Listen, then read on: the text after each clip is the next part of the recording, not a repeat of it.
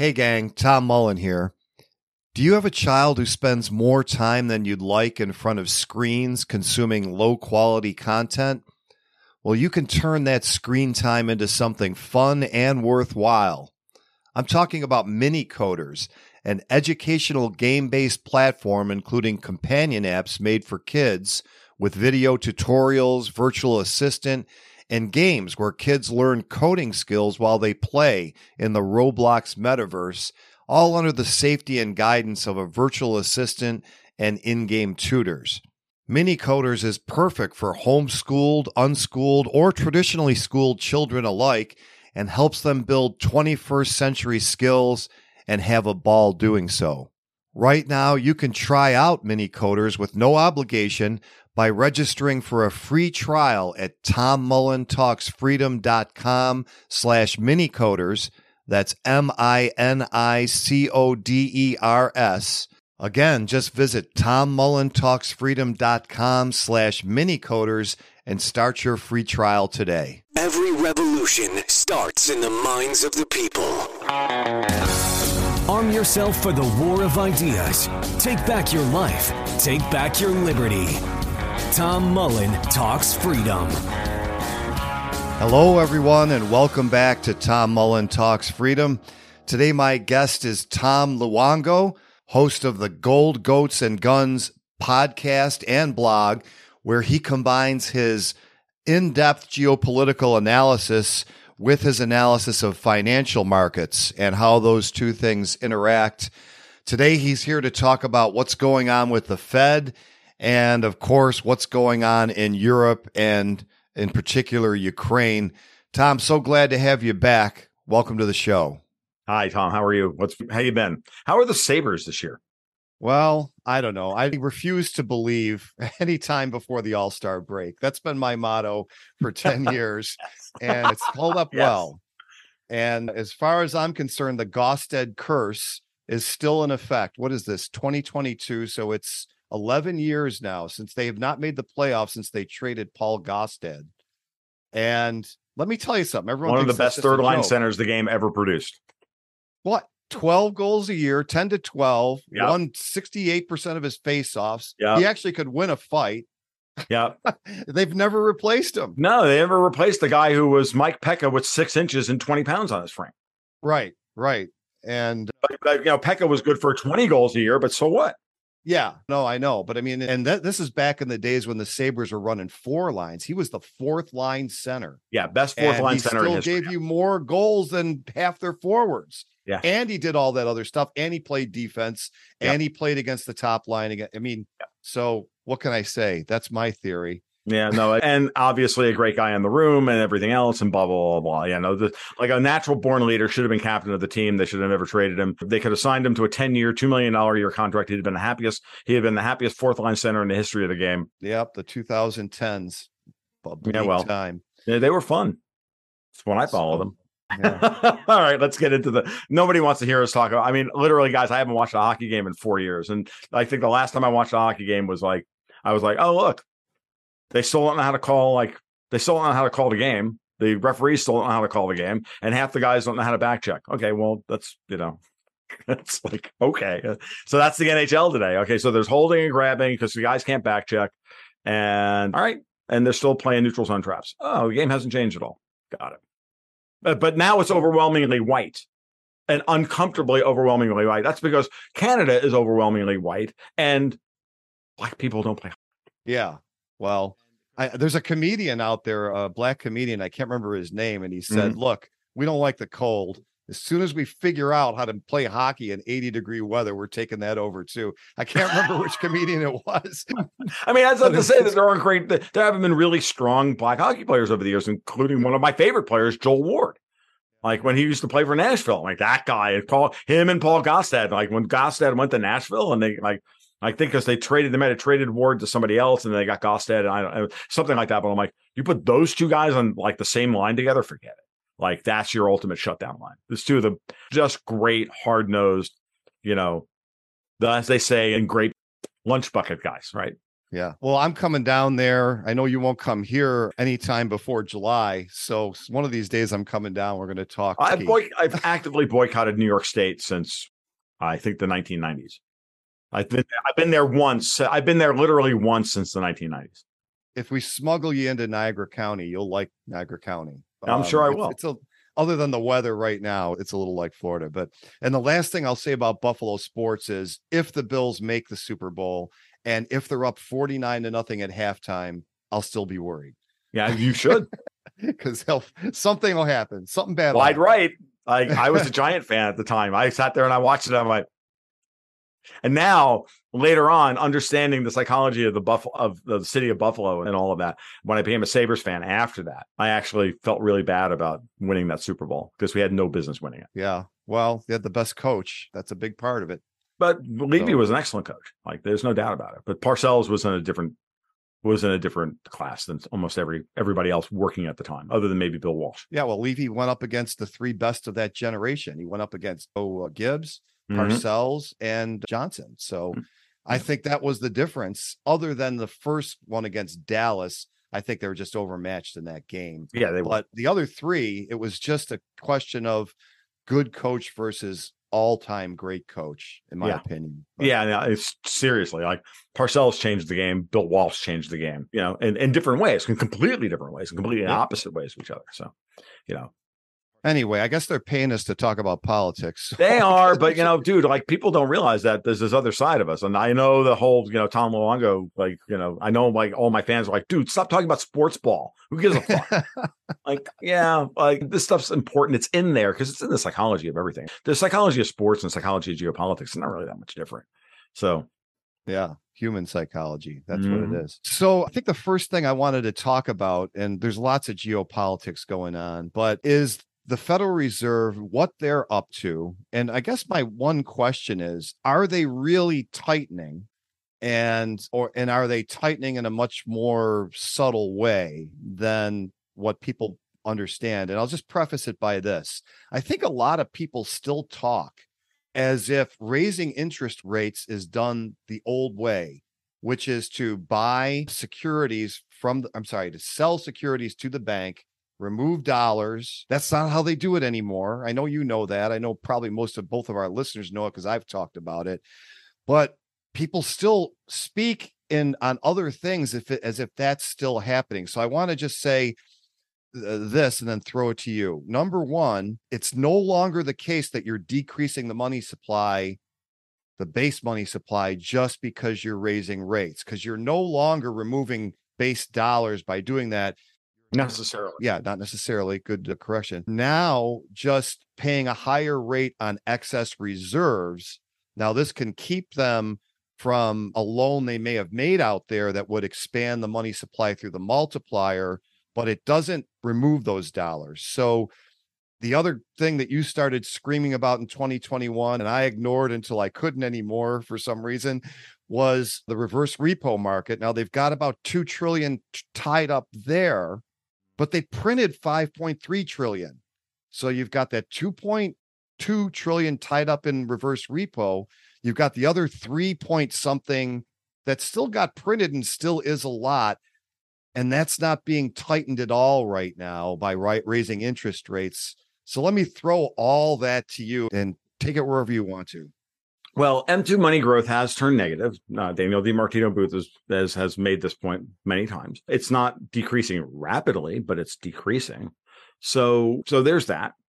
Also remember that a lot of the Fed's tightening will come in the form of rolling treasuries off their balance sheet as well as actively selling them. But it could be hard to sell, you know, a 10 year on their balance sheet at 4% when inflation is running 9%. Like, who are you going to sell that to at that price? It's a bidless market, right? When you start talk- talking about the price that they're asking for that treasury at 4.1%, which is where we are this morning, versus inflation, are bond are good bond guys going to buy that? No, they're not. People who need to keep the dollar under control and sell dollars into the market to buy USTs, US treasuries, well, they're buying them at that price. And you know who they are? City of London, Euroclear, blah, blah, blah, blah. That's what, if you look at the TIC report, you'll see that. So there's part of that what's going on there in terms of QT. The uh, the reverse repo thing facility is a whole bunch of dollars that have been sucked out of the market. And treasuries were pushed onto bank balance sheets in order to offset tremendous savings last year, right? The savings rate in the United States ballooned to 33% when the Biden administration printed all this money, put that money into people's bank accounts, and the banks couldn't make loans to have as assets to deal with to offset the liabilities of people's savings because that's how bank balance sheets work. People put money into their savings accounts. The banks then lend that money out, keep the loan as the asset, right? To a bank, and a loan is an asset. To you, a loan is a liability, right? Savings to you is an asset, but to a bank, savings is a liability, right? Is a liability. So their balance sheets are completely backwards in that respect. And that's always been that case. This is the this is like kind of the commercial the definition of commercial banking, right? In terms of their accounting. Now, so that's what drove a lot of that last year. What we're seeing today, and certainly as long as the Fed is paying interest on excess reserves, right, then that money that's been printed isn't going to circulate. This is no different than it's been going on since 2009. That's why good Austrian economists in 2009, of which I was not one in 2009, by the way, because I was like, oh my God, inflation. And then Gary North, late great Gary North, you know, word rest his soul, reminded everybody that no, like as long as Bernanke is paying 25 basis points over the Fed funds rate, there's that money's not going to circulate. And Bernanke knows this, which is exactly what happened. And the excess in, excess reserves ballooned. The banks were getting paid 25 basis points or as much as 50 basis points at times over the Fed funds rate to recapitalize their balance sheet over time. That's and by sucking the money out of the productive markets into the bank balance sheets is how that worked. That's what Bernanke did. He just won a Nobel Prize in economics for you know stealing people's money. Yeah, let me say that I we, a lot of Austrians, Bob Murphy, I think, spent years trying to figure out why wasn't there monetary inflation, and I think he came to a very similar conclusion. It's not quite that simple, but in 2009, Bob was still a graduate student of it, and his thesis is interest rate theory. Okay, and I remember, like, I, I think he was still a graduate student at the time. I don't. I, I, I love Bob Murphy. He's a very smart guy. I learned a lot from him over the years. I don't actively follow him anymore, but you know, I own a book or two of his. I mean, certainly. But that one article by Gary North at the outset of QE one, so that would be early 2009. He just laid it all out. He's like, and he said, bad Austrian economists are going to get this wrong. Wow. And they did. And they did. And then for 50, for 14 years, people would, I, you know, when I first went to work at Newsmax and everything else, and we would sit there. And I, I remember going to, I had, we did two investor conferences at, at, when I was at Newsmax early on. One was in New York, which is the last time I've been inside the state of New York since the 1990s, which I've been actively boycotting ever since. And then we had another one in Miami. And every time I'd be sitting either on the panel or in the audience listening to the commentary. And I just was sitting there. I was sitting there with a friend of mine who came to the conference and, and we're listening to this inflation to deflation rate. And I just took a cocktail napkin while they're all talking and all these words are happening. I just wrote four little four little letters on a cocktail napkin, IOER, and then passed it to her and said, Look, this is what's going on. Nothing new. I understood it then in 2014. I was like, it's not tough. Because once you understand that the money's not going to circulate because the Fed, because the banks don't want to lend the money because they can't get better, they can't get a guarantee good 25 basis points on a lot of that money. That's why they didn't lend it. And remember, during the, it's like, remember Congress like screaming, the Feds created all this money, but the banks won't lend to the people and we can't get any growth. Well, they can't get any growth because you keep putting roadblocks in the way of businesses, you know, making investments that will return a positive yield, Elizabeth Warren. Like, this is not hard. Like, I'm sorry. So you're just a commie and you're just a shitbag and shut up, Lizzie. Seriously. Like, please go back to just wish you would stop LARPing as a Democrat because you're really a Republican. Like, I really, really wish you would stop LARPing as somebody who actually knows anything or actually somebody with something higher than a room temperature IQ. It would be nice. So I, I just don't, and none of this stuff to me is, is opaque, right? But understand today that the problem we have today in trying to what the Fed is trying to do, what I've talked about ad nauseum, is that today the problem isn't domestic based dollars. It's foreign or offshore base dollars. And that's what the Fed drained last year with the five basis points of the reverse repo rate. So think of the re- reverse repo rate as yet another form of sterilized, sterilizing QE, the same way that interest on excess reserves sterilized the QE from 2009. The raising the reverse repo rate by five basis points over the Fed funds rate, we wound up with the same kind of scenario. They were about the Treasury had 1.7 trillion dollars that they were about to spend into the economy, and the Fed soaked it all up. Okay, and more, and but some of it le- leaked into the economy, and we got inflation, which we all expected. So we had cost push inflation along with monetary inflation, and we got an explosion of inflation very quickly. So Why does the reverse repo market, him raising the rate there and making it attractive for people to lend the Fed money and get a treasury, why does that particularly target euro? Sure, because that money is not available. Those dollars are now sucked up into the reverse repo facility and are sitting there, and they're not available. And the U.S. banks are refusing. They're not lending those dollars to European banks that need them. So that's base money that's not circulating around the world. It should be. The Fed soaked it all up. Like that's just simple. And you know, and our tra- and then on top of that, you know, you have lowered overall trade. The shape of trade changed into base commodities. More of that money went there into oil, gas, food, this, that, all the all these things that Europe doesn't produce, but Russia produces, China produces. So the Europeans have been running a massive trade deficit for years. The Europeans were a net trade, were always a trade trade positive, right? Trade they would always, you know, balance trade was positive. Had an interview with Peter Boockvar on my podcast beginning of the year, and I brought some of these things up, and he just, you know, flat out denied me. Said, "Nah, I don't think the Fed wakes up in the morning at all." He was like, "Damn about the ECB and about the euro. Doesn't care at all." Like, oh, look, standard Austrian view of standard unthinking Austrian view of the world. I don't care at this point. We're on the verge of world war. I throw everybody who's a moron under the bus. That's just that simple. If you're not willing to update your mental map, if you want to be arrogant in the face of what's going on out there, fine, great. Be wrong. We're gonna. I'll destroy your. I'll make sure I destroy your credibility with the audience because the stakes are too high. We're dealing with the verge of technocratic communism in World War III. I don't care about you. I don't need to be nice to people anymore. Okay. But he was very, it was a very tense conversation and he was wrong, flat out wrong. But so what? You know, guys have been wrong before, but I'm going to, you know, press them on it. It's like you're pressing me now on, on the limits of how all this stuff interacts. Don't get me wrong, guys. I, like I know all of this stuff, right? But I know just enough of it to go, oh, well, this is the way the dollars are flowing. Remember, the Fed has a foreign, they opened up a foreign repo facility. So right after about a month after they raised the reverse repo rate. So now they have the ability to, they can repo European stuff, European sovereign debt. But it was only for treasuries. They didn't open it up for European sovereign debt. But if you needed dollars, you could bring treasuries back to the Fed, not European sovereign debt. So same as what we had in the United States, which is you had Europe, American banks refusing to lend, refusing to use uh, to lend credit to repo to European banks that needed dollars. That's what started the. That's what mostly caused the SOFR blowout and the repo crisis of 2019. That's where you know that's where all of this is. The Fed was forced, Tom, to to print all that money in 2020, 2021, and that was forced on them by Congress and the CARES Act. They didn't have any control over that.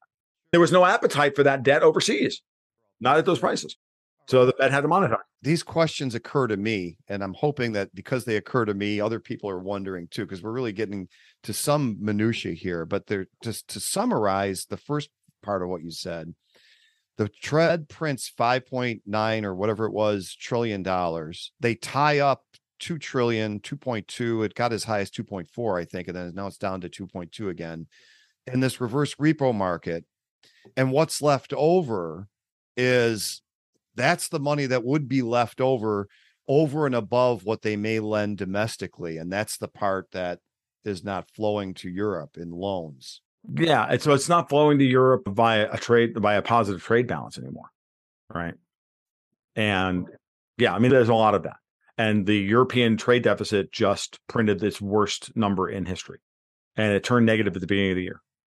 Now, I haven't done the math on this. I mean, I'm not, I don't, I haven't done the math on it either, Tom, but just to know, understand that like the whole system is being drained of its vitality. There's no positive gearing to go on. And the other problem is the leverage.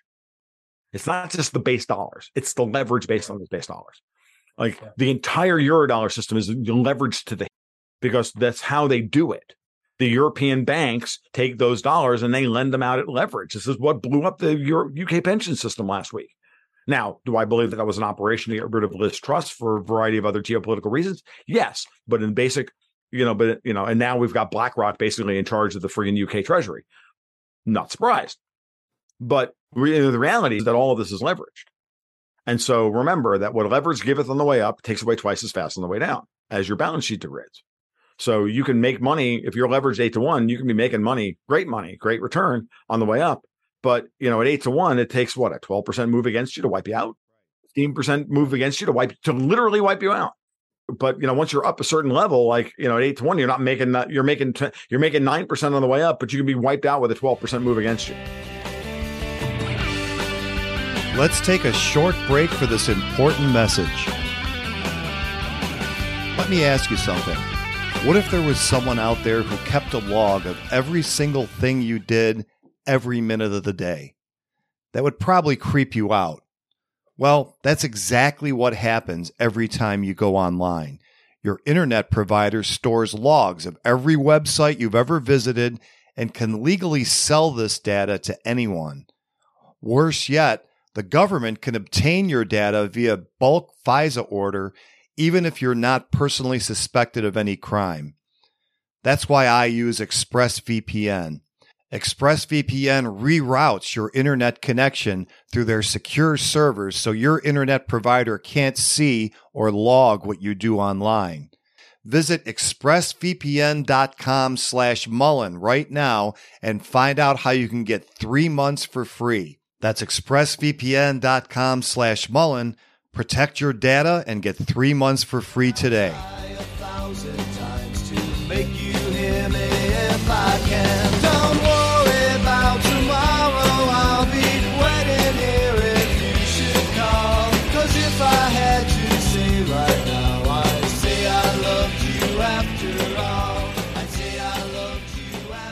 Right. And I think that's somewhat an explanation. So the euro dollars, however many there are, not counted in indexes like M2. So you could see M2 not going down a lot, but still this tightening happening all overseas. Yeah. the li- the, the liabilities that those that M2 number represents or that M0 number represents, whatever that would be. Remember, an energy trade, as far as I'm concerned, is the M0 of global trade, right? In monetary terms, you just think of it as like the energy trade is M0, and the energy trade has more than doubled for a lot of for everybody except us.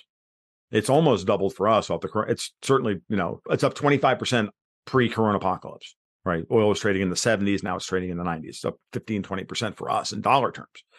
Everybody else's currencies have been whacked 25 to 30%, so they practically doubled, right? So, um, and certainly it was $125 a barrel. Everybody was screaming.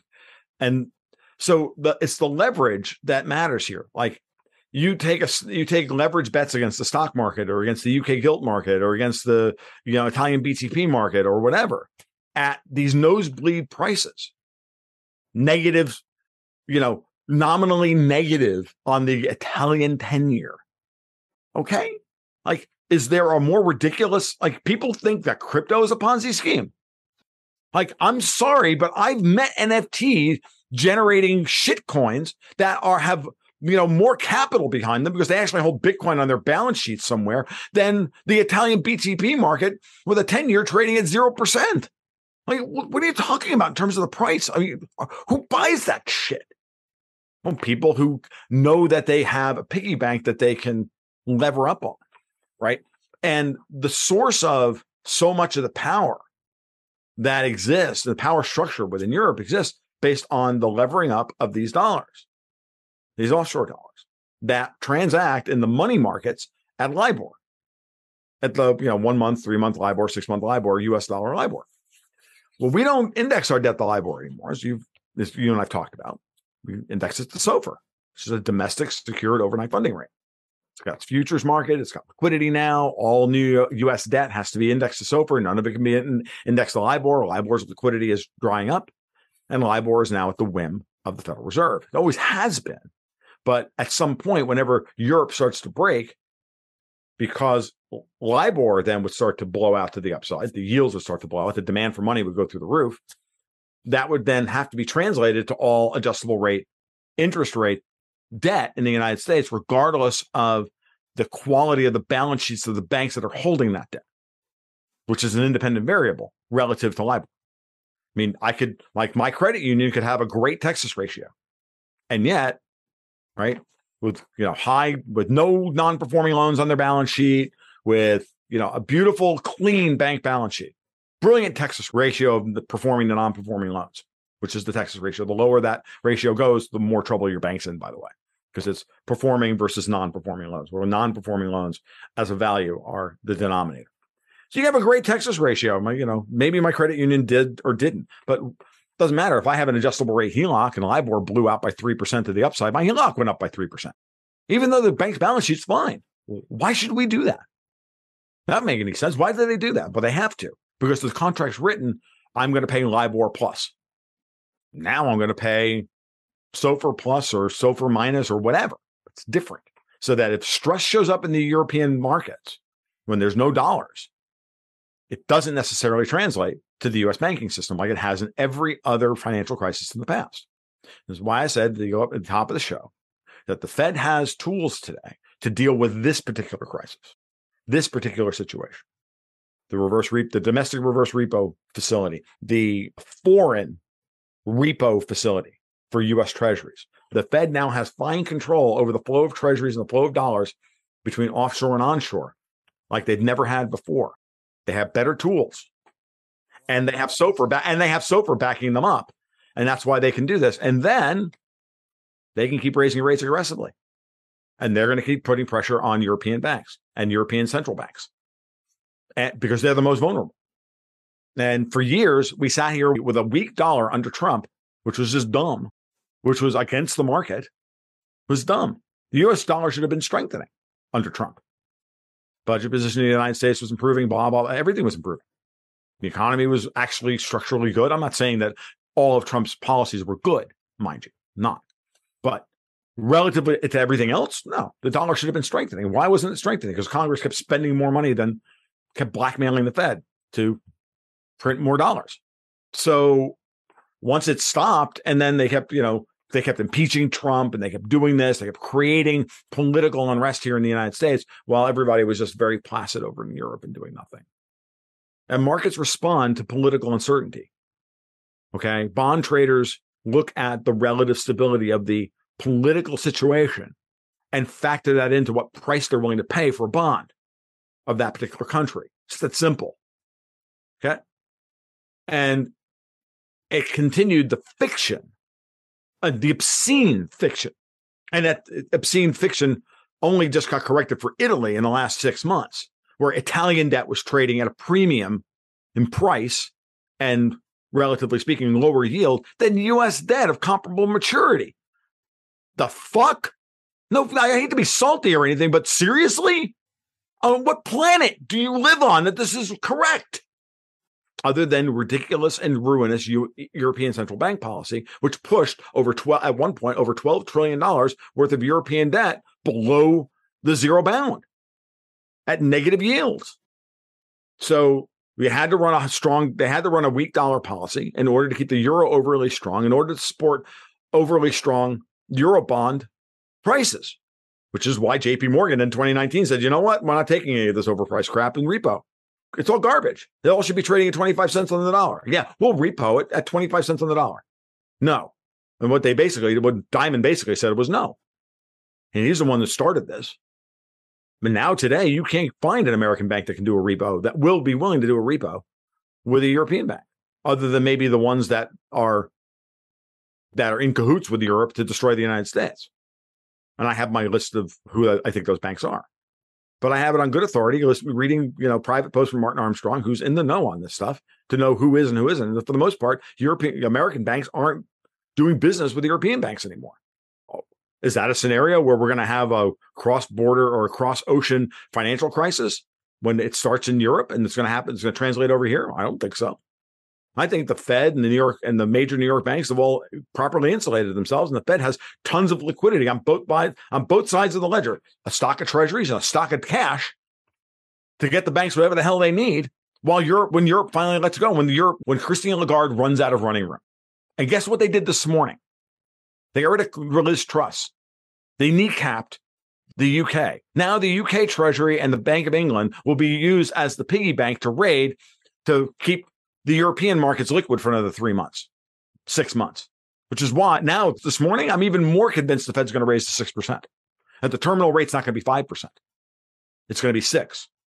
Why? Because they have to go that much higher to get to wipe those assets in that they just stolen from the British people off the collective balance sheet in a globalist coup against the against Brexit. I'm even more I'm even more convinced of it now. So on on what you call the new tools. That's the word they always use. So this move that Powell made in the reverse repo market, you know, all that money is only tied up for 24 hours to 2 weeks, right? So at any point could it it could be released. So does this now become like a way of stealth tightening, like a further complex? Is this a permanent thing now? Like we're just going to use this now? yeah, this is a per- this is now a permanent tool of US monetary policy until we get everything uncorked. And the other thing that runs through my mind is that although it's, you know, it's nominal, all the interest being paid is actually new money creation without a corresponding asset on the Fed's balance sheet. Remember, all these things, remember, all the interest is remitted back to the Treasury. Yeah. Well, guess what? The Fed's losing money on its portfolio. Now they're going to have to go hat in hand to the Treasury and ask for money, Eh, which is what the really savvy commentators like Judy Shelton noted about six months ago. That eventually the Fed's going to start losing money on its balance sheet, and then they're going to have to go to Congress, and there's not going to be any appetite in Congress to pay the Fed for their losses. Everybody loves this big balance sheet of the Feds when you know they're making a profit, right? And they can remit money back to the Treasury, right? 50, 60 billion dollars a year. They're probably gonna have to go and ask the Fed for 15 billion dollars at the end of the year. Well, I guess Biden's not gonna be sending that in weapons to Ukraine. Now, is, does that mean that the Fed has all the the tools here? No, obviously. Now you have to ask, can the Fed and the New York banks put enough political pressure on Congress to not make a big deal out of this? That this is just that if you don't see this discussed in the media, then that is prima facie evidence that the New York banks have control over the new the news cycle. But everything I've seen, they have zero control over the news cycle. And this is going to be trumpeted to high heaven. And you can expect Elizabeth Warren to go friggin' ape about this. So last thing on this, really, and then I wanted to ask about Italy and, and the UK. But it here's another question about what Powell's doing with interest rates. Given all we've talked about, how this reverse repo stealth tightening is working and how it, it's targeting Europe and all and given where the 10 year is as far as the market rate for the 10 year is all this fed interest rate raising just kind of for show i mean is it really doing anything No, it's it absolutely it's not for show. It is just not there to tame inflation. The Fed doesn't have the tools to tame this type of inflation. It's cost push inflation, supply and demand mismatch. It's a it's dislocations in the labor market, all created by you know, regulatory capture and UBI, you know, expanded unemployment benefits effectively. You know, all of that stuff, all that money that the that the Biden administration printed and the Trump administration printed, right? Like, or the Trump administration printed, the Treasury raised, and the Biden administration spent, right? The Fed's trying to bleed all that off. So it's not for show, dude. It's to keep it's to keep inflation completely under control. no i'm saying though that it's not though because it's not removing money it's not higher than the market rate for the 10 year yet so what's it doing It's the draining the overseas dollar markets. That's the primary goal. the fed funds rate the Fed raising the Fed funds rate forces SOFR up, which forces LIBOR up because now LIBOR has to anticipate what the Fed funds rate's going to be. Like otherwise, they, they this is the way this is all working, and you've destroyed the gearing of offshore dollars. And again, once the gearing turns negative in European terms, it's the gear officer, They use the word gearing, which is the same as leverage. We use leverage over here in the states. They use gearing in British banking and European banking speak. It's the same thing. Turn the gear, crank it, you know, crank the gear ratio up, right, to get more money, to get more juice. So because they're still operating on their artificial LIBOR rate. it's not just that. It's that's how they that's how the European banks operate.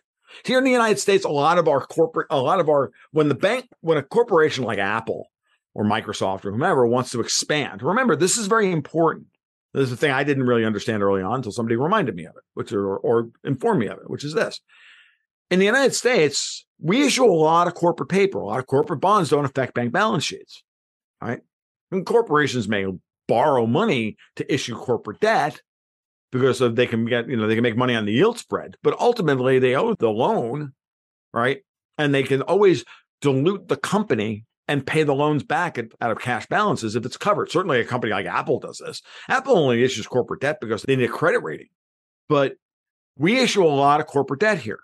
If the corporate debt gets into trouble, the company, if we have a recession or you know a downturn in that particular sector, and the company gets into trouble, they can always just dilute the company, lower the stock price to deal with the corporate debt, to pay it off. Right? They can pay the creditor in shares of the company at a lower price. And the existing shareholders get crushed. The new shareholders get paid into the new price. The new shareholders, the old bondholders are made whole because they're given a number of shares equal to the new value times whatever it was that they were owed, blah, blah, blah, blah, blah. In Europe, they don't issue corporate debt at the same rate that we do. They issue bank debt. When an Italian automaker wants to go, wants to expand production, not a particularly good idea in my book, but if they were, they go to Intesa Sanpaolo or Unicredit and they go get a loan. It's directly on the on uh, on their balance sheet so that when that bad Italian car company, Fiat or whomever, it's not Fiat now, it's all under Stellantis, but can't pay the loan back because nobody's selling any cars. Now it's the bank's problem. But in the exact scenario I just laid out, in the US, it's not the bank's problem. So we have a completely different market structure here. And now we have individual debt, and now we have you know consumer debt and everything else indexed to a different interest rate. So you know, the Fed raises interest rates, drains the world of offshore dollars.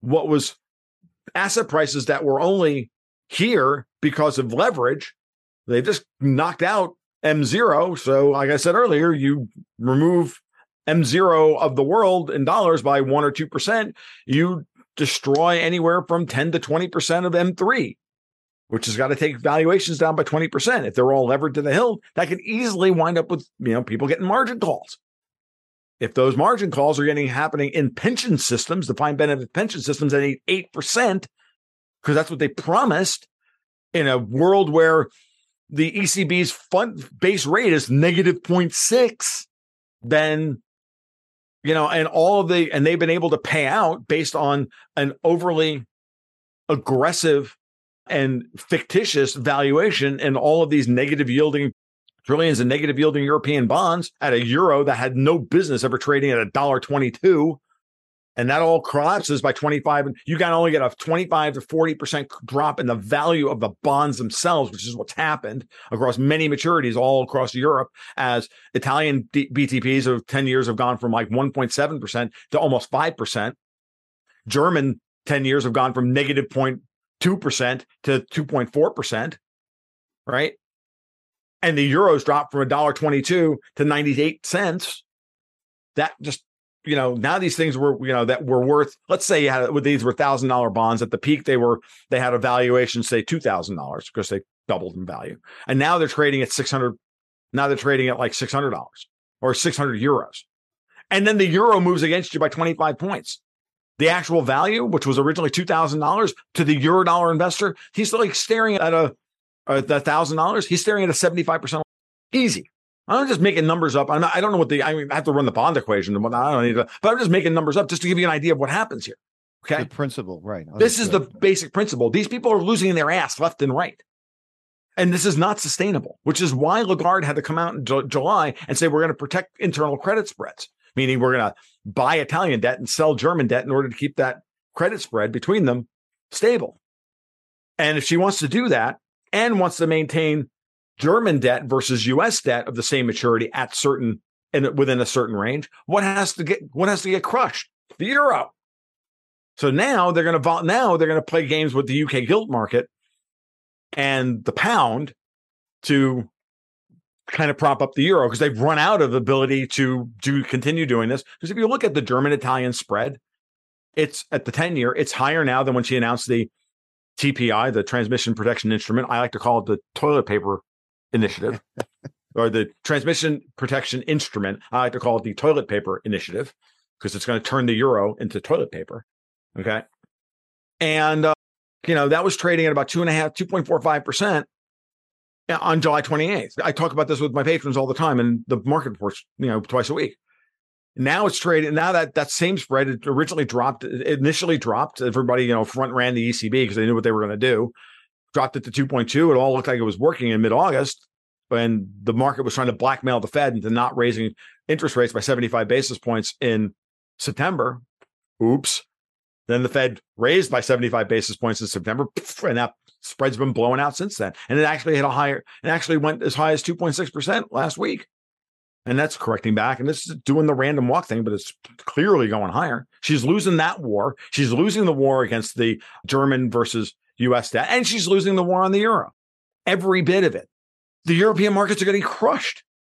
Like absolutely and utterly crushed. I I don't care. These people are all commies and they're all evil and they're all psychopaths and they're trying to get us into a freaking world war with the Russians. And I don't care. Let's take a short break for this important message. Friends, if you're enjoying the content here on Tom Mullen Talks Freedom, you can support my efforts here a couple of ways at tommullentalksfreedom.com slash support. You can join my Patreon for as little as $3 per month and get machine transcripts to every episode and access to my members only MeWe group, while all access patrons also get my paid subscriber only articles and videos. Or you can become a VIP patron to get all of that, plus access to all of my online courses and a signed copy of the Tom Mullen book of your choice. Now, if you prefer Substack, I also post my paid subscriber only content there. Find links to all the ways you can support the show at tommullentalksfreedom.com slash support. That's tommullentalksfreedom.com slash support. Become a supporter of Tom Mullen Talks Freedom today. And now let's get back to our episode. How could I think about love with a girl like you? A girl like you. With a girl like you. A girl like you. With a girl like you. and the people who can't and the market commentators who can't make this intuitive leap that I have. Okay, fine. Not everybody's me, but it's not like we haven't been speaking. It's not like other people than me haven't been making this point for years. I mean, do you think that I got all this stuff on my own? No, I listen to Martin Armstrong. I listen to this guy. I listen to that guy. I put it all together. I, you know, and I'm open to what people are trying to say. And all I see from so many people is just the same shit over and over again. I mean, I'm getting tired of watching Peter Schiff say, "Oh, just buy gold." Like, yeah, when? Twenty one hundred for my granddaughter? like, dude, I you know, gold could drop to fourteen hundred dollars, and you don't think that that's not a significant event, and you shouldn't tell people why that happened after you sold them gold at two thousand. Yeah, and I think what this ties into, and I know you always say the order of operations matters. And I think I would go another way of putting this for some people. I think all libertarians probably would agree with this statement. Anti-capitalism, and I'm using capitalism to mean laissez-faire property rights. blah, blah, blah. voluntary exchange of between sovereign actors. Right. So anti-capitalism is really the only problem standing in the way of you know no wars anymore. I mean most wars are have anti-capitalist roots whatever, but I guess where I'm going is no, we're not happy with the version of capitalism in the United States. We don't want the Fed in control of anything. But compared to everywhere else, just about everywhere else, other than some little islands of Liechtenstein or whatever, the US is far more capitalist. And one of the reasons these people are going down is they're whatever you don't like about the United States, too much money printing relative to what we produce, they're doing more of it. You don't like the welfare state, they got a bigger one. And worse than that, they're actually they've actually hijacked our, our policy for the purposes of trying to destroy because they're communists and they want to destroy the Constitution. They're communists, they want to destroy commercial banking. They're communists. That's who they are. They've made it abundantly clear that's who they are. Communism is a European concept. It's a European concept. I hate to break it to the Europeans in the audience, but you people gave us this shit, just like Putin was complaining about when he launched the war against Ukraine in February. He said, Look, I'm tired of it. Like, we don't want communism. We don't want wokeism. You guys gave this to us, and we suffered with it under the USSR for 85 to 75 years. And it really didn't even start with Karl Marx. It was the French. It was the it was Rousseau and all his awful ideological prodigy, including Marx, who went, you know, to an extreme. But I've always said the same thing is that Marx did, it, it didn't discover anything. All he did was give a name to that which has always existed, which is the unquenchable envy of people who don't have and want to take it from somebody else. That's what collectivism is in all its forms. And it doesn't matter if it's fascism or democratic socialism or communism or environmentalism or thisism or thatism. No, fuck you. It's just collectivism. It's just literal. I want your shit because you have more than me and I'm angry. And if you won't give it to me, I'll burn it down. Remember, psychopaths are born, not raised. They exist within a society. And if you build power systems that allow them to express their psychopathy, don't be surprised when the systems you built on their psychopathy that they are attracted to expand while they run PR campaigns with your money to tell you why you're wrong. Hi, welcome to today's world. The whole world is run by psychopaths who want to get who are trying to downplay the threat of nuclear war with the Russians. Yeah, I don't really care what you think about SOFR versus LIBOR, Jeff Snider.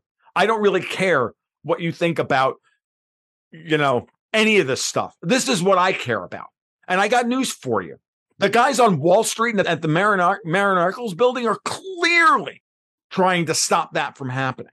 And as bad as they are, and they are bad people, but so what? Rothbard said what? Don't let the perfect be the enemy of the good.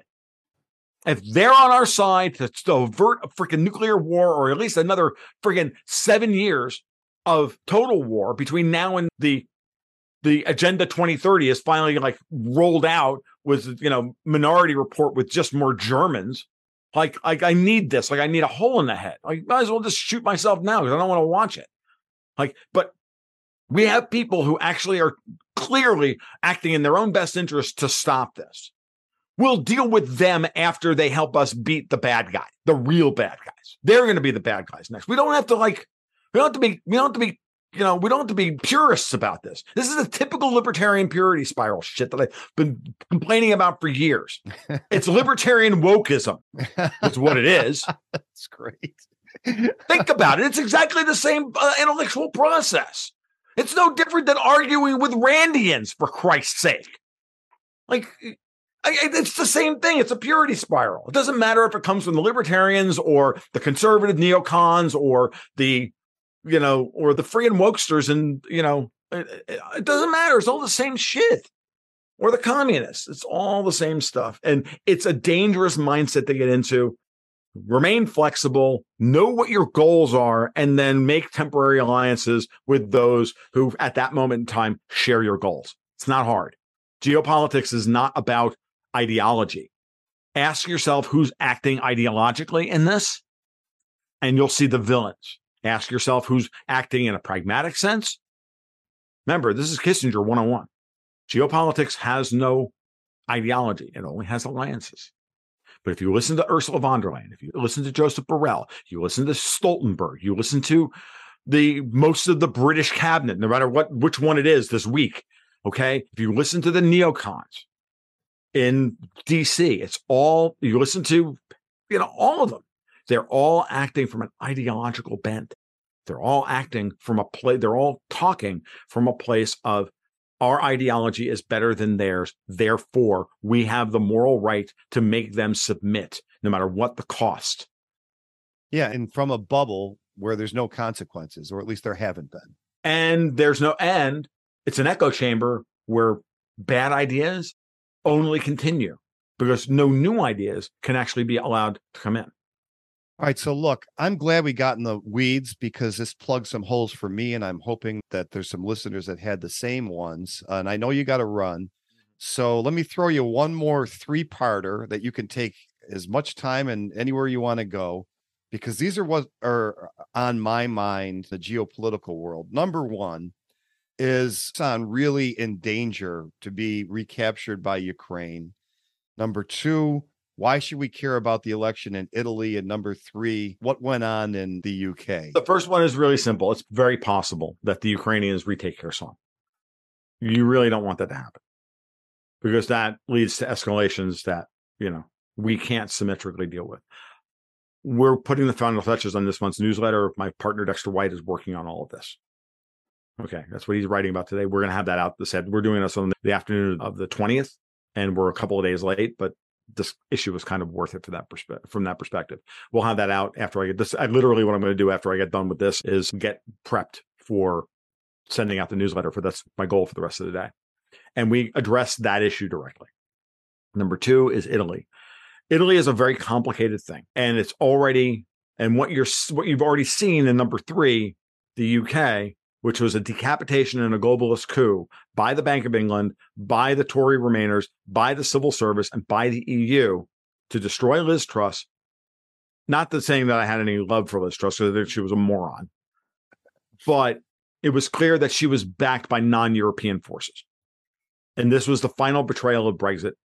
Whoever is installed in 10 Downing Street will destroy Brexit from a regulatory perspective because the House of Lords is still, I think they're still holding up the Northern Ireland, the bill to pull the UK out of the Northern Ireland Protocol, which is why this had to happen now. I think Charles is fully in charge of the the finances of the exchequer because there's who else is controls more wealth than the bank of, than the British Crown, Vatican. I mean, seriously, let's talk about this. Right what's going to so what you just saw economic hitman style on the run on UK gilts and then the blackmail from BlackRock and everybody else that all happened in you know behind the scenes over the over the British pension system you're seeing a similar style blackmail going to get targeted at Italy and Giorgia Meloni and the incoming center right. Meloni her heart's in the right place but I don't know that she's smart enough to realize like Truss to realize the forces that are arrayed against her. She might. Early returns though aren't don't look good.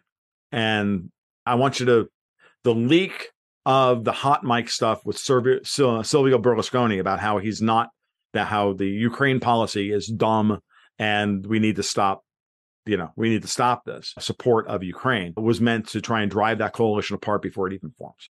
I don't know what Meloni is going to do. I believe the other day I wrote for in a private post for the patrons, which you would know about because I know you're a patron, is that Meloni should actually slow his slow her roll in going after the EU and just let the market forces force the EU and the ECB on their back foot and let Powell and the Fed take the lead here and just continue to strangle Europe and Putin strangle Europe on energy. But I don't know that she's that savvy. And I don't know that's what's going on. The I'd like to believe that. But I have it on, you know, I have it from people who are in Italy and that they don't have a lot of faith in that interpretation. So let's hope that it works out. But I'm not sanguine. I know that they're playing for keeps, they're playing hard, they're pushing, but I also think that all of these moves are complete desperation. And that the Fed has them all by the short and curlies, including the Democrats here in the United States, including the bureaucrats all across the old banking system, in Europe, and uh, they're not going to depose Putin. They may humiliate him a little bit. They may force him into an escalation that will be asymmetric that we can't symmetrically respond to without going, you know, DEFCON one and full, you know, Watchmen without Dr. Manhattan, right? Like that's where we are. That's where we would be. Are the crazies in the White House and the National Security Council willing to do that? Again, psychopaths are born, not made. Yeah, the reason, and I think the, wh- where this ties together is that it would be good if the European Union broke apart, and those were both stress points with Truss and I keep forgetting the Italian woman's name, Meloni. Meloni. Maloney. But much like Trump being no libertarian but being anti-establishment, the establishment is strong, and it's not you can elect who you want. If we decide we're going to override the election, we'll find a way to do it. Seriously, I people keep asking me all the time, why is Scott Schwab still breathing? I'm like, I don't know. Because he's just the PR man for even worse people. But hey, oh, by the way, the last, you know, reasonable monarch in Brit, maybe the only reasonable monarch in British history, just died. Because this was a woman. Elizabeth, remember, Elizabeth II was like the British Crown is vile organization. But Liz was shaped by the horror of London being bombed unlike every other British king or queen of the last couple hundred years. Right. I mean, she fed shells to artillerymen on the front lines of the Battle of Britain. Like that's what she did as a teenager. That's her imprinting. And, you know, when she saw the opportunity to get Britain out from underneath the yoke of basically the evil freaking Germans, even though she's yeah nominally related to them and blah blah blah blah blah. Like no, she ran with it. It's why they didn't want Trump to visit with her. Do you remember that crap about Trump going to visit the Queen and how it's absolutely beyond the pale that this boorish ass should have any have access to the Queen? Do you remember that nonsense? You know why they didn't want them speaking? Because they were coordinating policy. They were going to take all these fuckers down. So they had to destroy Trump and uh, by you know through other means. They had to steal the election. They had to give him had to put him behind the eight ball with COVID. COVID was I'm firmly convinced COVID was a direct assault against Donald Trump to get him out of office and to force the Federal Reserve to loosen monetary policy one more time. And then they were going to then and then the coup was going to be complete. They were going to put in Biden. They were going to create a Democrat con- Congress with Biden. They were going to pass Build Back Better. They were going to tie the Fed's hands. They were going to destroy what was left of the U.S. fiscal position. They were then going to get rid of Powell, put in Lael Brainard, bring out full MMT, bring out UBI, and have the United States lose all confidence of the capital markets. Meanwhile, allowing the neocons to go frigging crazy with free money to go antagonize the Russians and the Chinese and start a world war, a two front war, which we couldn't fight and we were going to lose. And the net result would be either a civil war here in the United States to stop all this nonsense, or we get humiliated on the open battlefield. Either way, our capital markets are destroyed. Either way, whose capital markets then look like the least dirty shirt in the laundry? Europe's. Remember, we printed six and a half trillion dollars under the CARES Act eventually the next year, again, I'll give Peter Boockvar credit for this because this is why he was bearish on the dollar. The Europeans only printed 650 billion. That was the plan. They were to print another six and a half trillion dollars through the CARES Act. And they lied to us, not the CARES Act, the Build Back Better bill. They were lied to us that it was revenue neutral. Then the OMB report comes out and it's six and a half trillion dollars of spending, most of it in the first three years, all front loaded. How is the Fed going to monetize that? You can't see the fucking plan? Like, this is my problem. I can think like these people. It doesn't mean no credit. It makes me, I don't sleep well at night, you know? Yeah, But you I- work too hmm. hard, Tom. Yeah, I feel bad because I see you going on Sunday morning. And anyway, but look, I don't want to keep you any longer. The one other thing I'd like to add, this is just my own thought from looking at a map, and I encourage everyone to look at a map of of Ukraine, is that if Ukraine retakes Kherson, now Kherson is on the They'll never take Crimea. That's as far as they'll go. They'll never take Crimea. The Russians would have to be purposefully incompetent to not have put enough anti artillery to wipe the Ukrainians out. If the right Ukrainians take Kherson, that's as far as they go. And they've got six weeks to do it. And they've got three weeks to do it because then the rains come and then the whole place turns into a mud pit. But if they go one step further, you saw what the Russians' response was to them blowing the Kerch Strait Bridge. 50% of the Ukrainian power grid is gone. You don't think the Russians won't respond with sub kiloton nukes on the Ukrainian battlefield and start taking out thousands and thousands of troops? If they must one more hair on Crimea's head, don't even think about it. Take it out of your head. Not happening. And that's the that is literally the path to thermonuclear war. Within six months, you better stock up on cigars and whiskey. and this is what's on my mind and for the benefit of the listeners what i was going to say is the city of kherson actually lies on the northwest side of the Dnieper river if they were to retake that on the other side of that river it's straight land running to crimea and that's what worries me i mean now the russians could retreat and say you don't cross the river but if they were to cross the river If they were to cross the river, that's when the Russians literally nuke the entire Ukrainian army. right and then that's bad for the whole world At that point, the British will have to admit that they're the ones running the intelligence and all their SAS were blown up. The British are trying desperately to get us involved, to, to get the Russians to overreact so that they can have their just war. These people are evil. and insane British aristocracy and the British, the British aristocracy, the people who set the set the friggin' policy for the country are fundamentally evil in a way that we cannot fathom as decent human beings with consciences. Get that out of your head. They don't have a conscience. Victoria Nuland doesn't have a conscience. John McCain didn't have a conscience. Boris Johnson doesn't have a conscience. Charles III doesn't have a conscience. Klaus Schwab doesn't have a conscience. George Soros, no conscience. AOC, no conscience. These people are psychopaths. Now start acting like they're psychopaths and start making excuses that, oh, they would never do that. Bullshit. They will. they will and they have The minute you start thinking like that's when we can actually affect political change in a way that will actually get rid of them. But until we get there, if we keep like if we keep applying our moral filter onto their potential action, we will continue to lose. To well, let's leave it there, Tom. I want to thank you again for carving out another 30 minutes. well, an hour, uh, actually, but yeah. With me. I know. I really appreciate all the stuff in the weeds on monetary policy because I think it's important. And I hope everyone can see from this conversation how much it ties into everything and how much it's a part of everything they care about going on in the world. And I will link to Gold Goats and Guns and to your Patreon. I encourage everybody to join. You'll get so much for your money that there's deflation going on in Tom Luongo world. His price per value is going down. So thanks again, Tom. It's great talking to you. Thank you, Tom. I appreciate the opportunity as always. I hope you have a great weekend.